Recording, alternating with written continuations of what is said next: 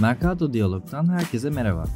İlham veren tasarımcı ve sanatçılarla hem son dönem çalışmalarını hem de üretimlerinin arka planında zihinlerini besleyen konuları konuştuğumuz programımızda bu bölümün konuğu dijital sanatçı Balkan Karışman.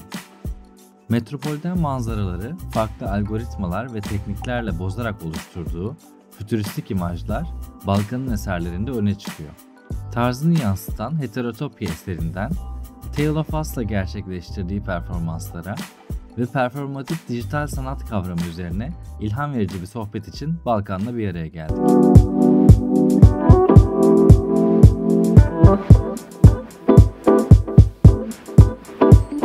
Merhaba Satoshi takipçileri, ilham veren tasarımcı ve sanatçılarla sohbet ettiğimiz Mercado Diyalog'un yeni bölümüne hoş geldiniz.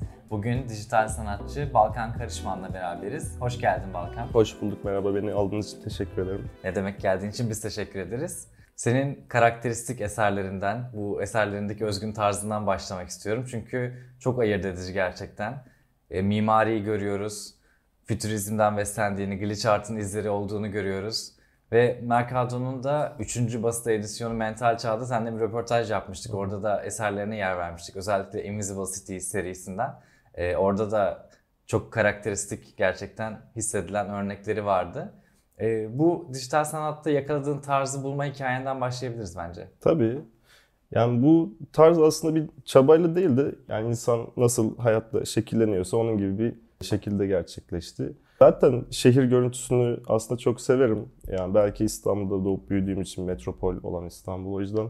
Yani ve simetrik tekrarlayan şekilleri de çok severim. Ama sırf sebebi de bu değil. Zaten şehirlerin ben de yarattığı e, diğer duygulardan biri de işte mesela bir arkeolojik değeri olması ve şu an bunu hep beraber inşa ederken aslında insanlığın bir dışa vurumunu dışarıdan görebiliyor olmamız. Bunlar beni etkiliyor ama sadece bu da değil. Bu sembolik anlamları da değil sadece.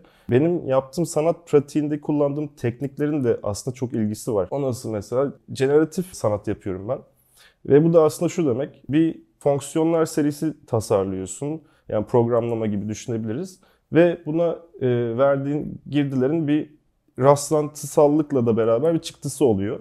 Ve işte bu çıktıları aslında kontrollü bir şekilde sanatçı ton haline dönüştürüyor oluyor. Ve burada da işte benim o zamanlar e, yaptığım o generatif programlamada birçok deneme yapıyordum tabii ki. Ve işte aslında endüstriyel tasarım okumuşum ben. E, ve bunun da e, şeylerini görüyorum. Etkilerini sanatımda da görmeye başladım. Çünkü e, orada bize öğretilen şey aslında tasarımın fonksiyonelliği olması. Ve işte şöyle bir laf var da form follows function. E, aslında işin formu fonksiyonunu takip eder. Ve bende de şöyle oldu. O işte generatif sanat üretimlerinde denemeler yaparken içeri koyduğum görsellerden şehir, bina görsellerinin en en güzel çıktılar olduğunu fark ettim. Ve aslında o onu şekillendirdi. Bu görsellerin e, birbirini tekrarlayan, üzerine binen, kolaj şeklinde devam eden eserlerin güzel çıktılar verdiğini fark ettim. Ve bir de şöyle bir şey var ki kolaj yapıyorum aslında bunları üst üste bindirerek ve birçok şehir görselini üst üste kolajladığımız zaman bambaşka bir sanki şehir dokusu ortaya çıkıyor. Bu hiç dünyada var olmamış, olmayacak. Heterotopya eserindeki gibi yani belki de çok alternatif bir gerçeklik. Ve bunları aslında merak ediyorum. Yani başka nasıl olabilirdi bu yaşadığımız dünya, başka bir evrende nasıl var, başka fizik kurallarıyla nasıl var olabilirdi? Bunları da sorguluyorum. Ve bu da aslında şu demek oluyor. Bu realiteyi distorte etmeye çalışıyorum, bozmaya çalışıyorum. O yüzden de glitch art esintileri görebiliyoruz benim eserlerimde. Aslında tüm hikaye bundan ibaret. Hepsi birbirini kovalayan ve işte aslında biraz da fonksiyonellikle beraber ilerleyen e, bir estetik stile ulaşmış oluyorum. Bu form follows function sözünü öğrencilik yıllarımda ben de çok fazla duydum. Ben de mimarlık okuduğum için. Evet. Ve gerçekten bizim e, pratiklerimize yani mimarlık, endüstri ürünleri tasarımı, iç mimarlık çok fazla e, bunun üzerine gidilirdi. Ama sen bunu bir yandan da teknolojiyle olan ilginle aslında yoğurmuş gibisin. Yani oradaki function gerçekten kodlamadaki function haline geliyor. Yani sen konuşurken daha çok mesela görselleştirme değil, e, programlama Hı-hı. olarak bahsettin Hı-hı. bu işlerin ortaya çıkışını. O yüzden teknolojiyle de çok yakın bir ilişkin var aslında. Çok doğru, çok doğru. Aslında işte orada yine e, kullandığım tekniklerin beni şekillendirmesi e, durumu gerçekleşti. Orada teknoloji zaten benim çok büyük bir ilgi alanım. Teknolojinin tüm e, olanaklarını böyle kullanmayı, araştırmayı ve de geliştirmeyi, bilimini vesaire çok seviyorum. Ve işte sanat eseri üretmeden önce bunları yaptığım için eserler sonradan çıkarken oradan etkilenip ve yani aslında teknoloji beni şekillendirdi ve eserlerimi şekillendirmiş bir durum haline geldi. Yani fonksiyonu kovalayan şey formu olduğu için. Bu konuda öyle bir haklısın. Çok güzel bir süreç aslında bu bakımdan da. Zaten senin doğal ilgi alanların işte şehirden beslenmen bunların hepsi tarzını oluşturuyor. E, bu karakteristik tarzını bu arada artık şu an itibariyle sanıyorum. Şu anda da hala var. E, dünyanın en büyük başkentlerinde New York ve Londra'da da binlerce kişi aynı anda e, görüyorlar, izliyorlar, deneyimliyorlar. E, bu da bir reklam kampanyası e, vesilesiyle oldu. Hı hı. Ve New York'ta ve Londra'da pek çok, sen yine eklersin yanlışım varsa da düzel. Pek çok metro istasyonunda, kamusal alanlarda hı hı. ve farklı alanlara uygulanmış şekilde o e, merdivende olsun, kapılarda, boardlarda farklı formlarda da aslında eserlerin uygulanmasını e, görüyoruz. Bu hem işbirliği nasıl gelişti onu merak ediyorum. Hem de e, nasıl hissettiriyor Hı. böyle dünyanın farklı yerlerinde e, ve çok popüler, çok e, trafiği yüksek olan yerlerde görünürlük sağlamak. Evet çok mutluluk verici ve çok enteresan bir duygu. Yani bu iş bana geldiğinde gerçekten inanamadım hatta bu kadar büyük bir işi tek başıma yap. Çünkü ajans işi gibi bir şey aslında baktığın zaman. E, çünkü işte dediğim gibi çok fazla kalem var işte. Metrodaki kapılardan o billboardlara en büyüğünden en küçüğüne e, e, turnikelere kadar hepsinin grafiği dahil. E, ama beni en mutlu eden şey aslında benim işim ve benim, benim tarzımı istemiş olmaları. Çünkü hiçbir şey gelmedi yani müşteri tarafından. İşte biraz daha mı şöyle yapsak, benim yaptığım zaten yapıyor olduğum şeye çok okeydiler ve bu yüzden çok sıkıntısız bir süreç geçirdik. Yine şöyle komik şeyler oldu böyle anlatayım. Mesela başta 6 tane konsept vardı. Başta bir tane ben konsepte zaten kendi yaptığım gibi olan işte binalardan bir kolaj hazırladım. Ve işte çok beğendiler. İki hafta sadece o sürdü zaten. Sonrasında diğer konseptlere geçiyoruz. Çeviklik var, sürdürülebilirlik var. Ben onlara farklı şeyler, mesela kuşlarla çalışıyorum. İşte yine aynı benim tarzda bir şeyler yapıyorum. Sürdürülebilirlik böyle ağaçlar, göller bir şeyleri karıştırıyorum, kolaj yapıyorum. Ama yine böyle bir tam olmuyor. Böyle konuşuyoruz beraber. Ya işte sonra zaman geçiyor, bir şeyler daha deniyorum. En başa dönüp sonra dediler ki bu senin ilk başta yaptığın binalı olanlar çok iyi biz bu kadar uğraştık ama onu aslında en çok beğendik ve onu biz en iyisi 6'ya bölelim. 6 konsepti tek görselden çıkaralım dediler. Orada da şeyi kanıtlamış oldum. Benim gerçekten yaptığım teknik bu bina girdileriyle çok iyi çalışıyormuş. Ve orada da onu kanıtlamış oldum. O da başka bir şekilde iyi hissettirdi beni. Diğer yandan yani gerçekten çok müthiş bir duygu. Binler, milyonlarca insanın işte New York ve Londra'da birkaç metro durağında gerçekten en büyük ölçekte gösterilen şu an reklam afişi olarak yer alıyor ve 3 sene daha da kullanılacak çeşitli yerlerde öyle bir anlaşma var. O yüzden ya onların hani tüm kampanyasının da aslında konunu belli etmiş oldum. Bu yüzden benim şu ana kadar yapmış olduğum en heyecan verici ve büyük proje. Ve sana geliş bence çok doğal. Bakınca dünyanın başka bir yerinde başka bir ajans. Hani daha önce bir iletişimin var mıydı bilmiyorum. Sosyal medya bu arada. Evet. Beni de çok şaşırtan bir olay ama yani Instagram portfolyo olması benim bu konuda çok işime yaran bir şey oldu. Bazen şey de oluyor bu arada hani boş atanlar. Tabii Instagram bu kadar e, açık olunca herkese. Hatta ben de bunu öyle düşündüm başta işte yalan herhalde yani.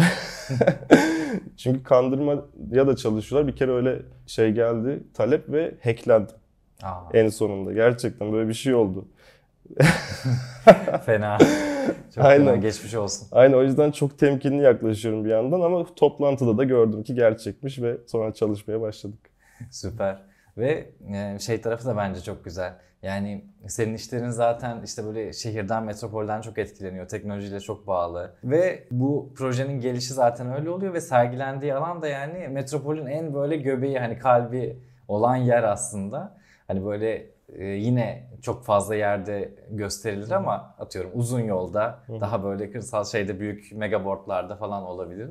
Ama o da değil. Hani tam yerinde olması gerektiği yerde o yüzden de çok heyecanlandım ve senin dediğin şey de çok net okunuyor. Gerçekten böyle gidip gelmiş bir tasarıma benzemiyor. Hı hı. Hani senin tarzını çıkarmışsın ve olmuş yani orada çünkü senin eserin duruyor. Hani e, çünkü bazı işbirliklerinde görüyoruz. Hani olabiliyor sonuçta karşılıklı farklı beklentiler işte e, renkler böyle olsun, form şöyle olsun. Hani değişiyor böyle. Bazen sanatçının izini okumak daha zor oluyor. Ama burada çok güzel çıkmış. Valla tekrar tebrik ederim. Çok teşekkürler. Valla bu açıdan çok e, şanslı hissediyorum. Çünkü biliyoruz tasarım işlerinde yani illaki çok fazla e, pürüz çıkar, müşteri memnuniyeti zordur. Tasarım ve sanatın farkını biliyoruz. Sanat üretiyor gibi hissettim daha tasarımdan ziyade. Ve bir sanat eserim sanki bu kadar görünürlük kazandı ve bütün bu metrolarda insanların görüntüsüne çıktı. O yüzden çok heyecanlı ve çok güzel oldu benim için. Teşekkür ederim tekrar. Bu programda çok fazla konuşuyoruz. Metaverse konusu sürekli evet. konusu açılıyor. Ee, gelmişken bu konuyu seninle de konuşmak isteriz. Çünkü e, bir girişiminiz var Omnia adında. Ve Omnia'nın da kısa tanımı e, kültür ve sanata adanmış bir Metaverse. Bu kısa tanımı birazcık daha seninle açmayı çok isteriz. Neler oluyor? Neler tabii, yapıyorsunuz? Tabii tabii zevkle. E, Omnia'nın hikayesini aslında biraz anlatabilirim.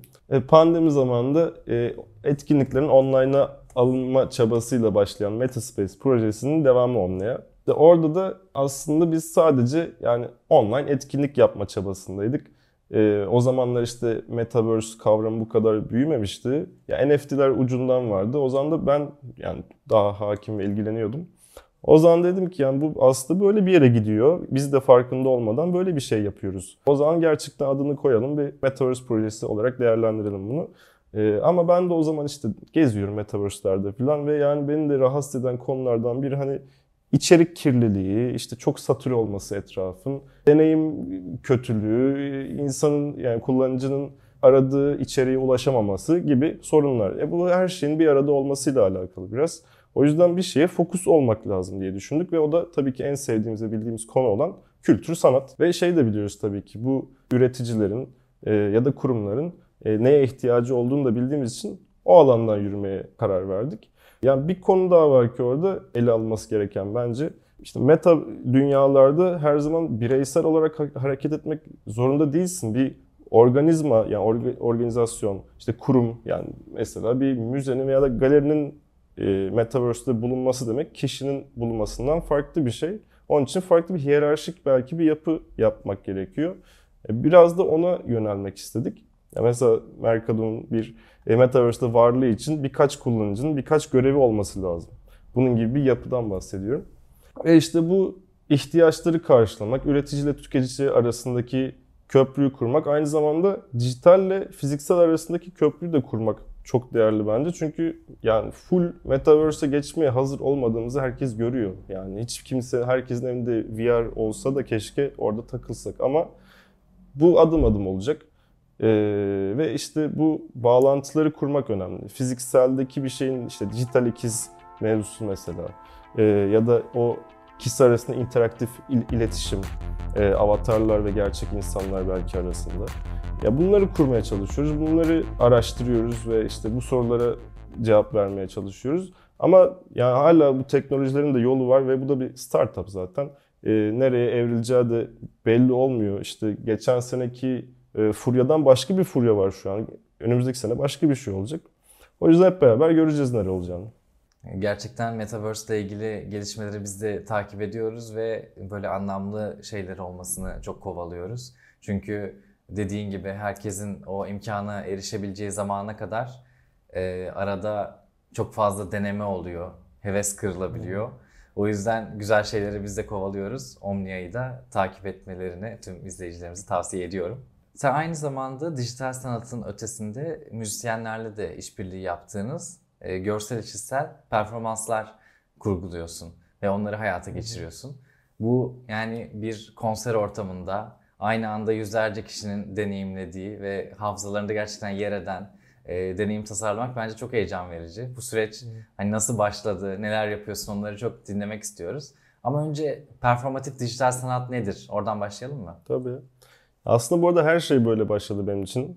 Onu da anlatacağım ama performatif dijital sanat aslında çok kelimesiyle de belli e, performans sanatı ve dijital sanatın bir araya geldiği e, alan diyebiliriz. E, bu işte eş zamanlı olarak koordine bir şekilde icra edilir. Bunu yapmanın birçok yolu da var. Birçok performans sanatına dahil olabilir bunlar. Sırf müzik değil işte bu tiyatral bir şey de olabilir.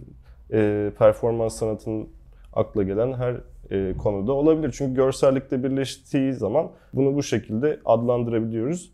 E, görsellik kısmında daha çok dijitallik devreye giriyor. Yani benim alanım en azından öyle. Yoksa ne bileyim sensörler vesaireyle yapılan performans sanatları başka bir konuya giriyor. Benim yaptığım alanda ben işte daha çok müzisyenlerle çalışıyorum. Müziğe uyumlu bir şekilde e, görselleri oynatıyor ve duyguya işte ritme göre onların e, efektini, rengini, hızını ayarlıyorum. Dijital sanata da böyle başladım. Şöyle ki işte dediğim gibi endüstriyel tasarım okudum. Sonra PR'da çalışıyordum ama çok beni tatmin etmiyordu açıkçası o iş.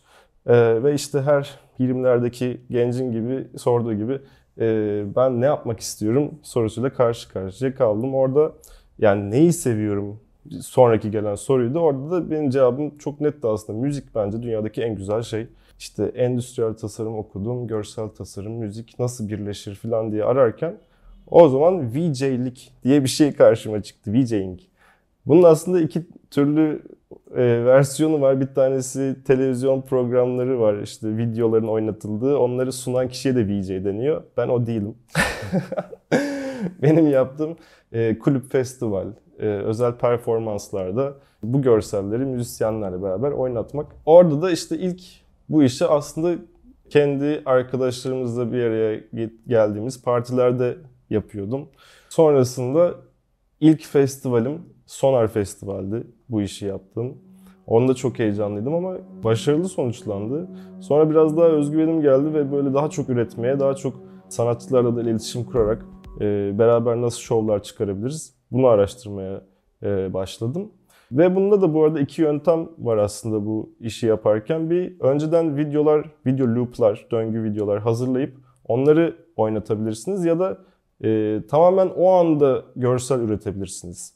Bu ikinci olan daha zorlu, biraz daha ön çalışma gerektiriyor ama daha sürprizli ve daha heyecanlı bir durum. Zaten performans e, tarafı beni de çok heyecanlandırıyor aslında çünkü işte o an vermen gereken kararlar var. Biraz duygularınla hareket ediyorsun. Çok heyecanlı. Şu anda da işte Tale of Us diye bir melodik tekno yapan müzisyen ekiple çalışıyorum. Çok büyük bir ekip. Onlarla çalışmak şöyle güzel çünkü görsellere çok önem veriyorlar. Zaten işte görseller aslında NFT falan böyle bir e, kavram da var onlarda. Ve işte çok büyük sahnelerde çalıyorlar. Bu arada artık sahneler giderek büyüyor.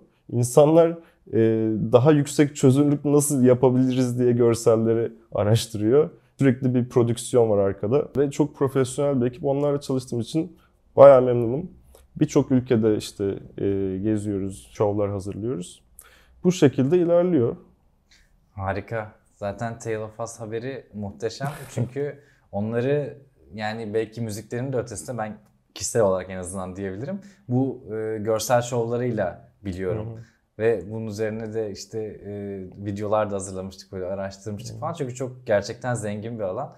E, onun bir parçası olmandan çok memnun oldum. Çok hoşuma gitti zaten duyunca. Dedim kesin bundan bahsetmemiz lazım. Bunun e, şeyini konuşmamız da iyi oldu. Gerçekten bu arkadaki görsellerin eş zamanlı olarak çıkarılabildiğini ya da oradaki performansa göre işte hızının, efektinin, renginin düzenlendiğini ve aktif olarak birinin bu performansı yaptığını. Çünkü oradaki total deneyimin içinde sonuçta bir müzisyenin adıyla gidiliyor hmm. ve bilmeyebilir. Hani çok da normal. Ama aslında şu an günümüzde zaten her şey bir tasarım ürünü ama e, daha anlık performatif olarak da bu alanda yani sahne sanatlarında sadece dediğin gibi hmm. şeyde de değil e, konserlerde müzik e, performanslarında da değil böyle çalışmaların yapıldığını e, duymak, onların üstünden geçmek güzel oldu. Ve çıkış noktasını da seninle duymuş olduk. Yani aslında bu daha e, önceki zamanda işte hakikaten şarkıya eşlik eden bir video. Hani dijital sanat eserinden başlayıp bu hale gelmiş oldu. Evet doğru yani o, o konuya da aslında önemli. Onları da yapan, perform eden insanlar var o görselleri. Ve onlar da aslında bir sanatsal, e, pratik çünkü orada sanatçının aldığı da bir karar oluyor işte. Oradaki e, müziğin duygusu her zaman aynı şekilde %100 ilerlemiyor ve orada işte spontan bazı kararlar var. Ve orada onu da icra eden bir sanatçı var ve bunu da insanlar bilmeli bence de.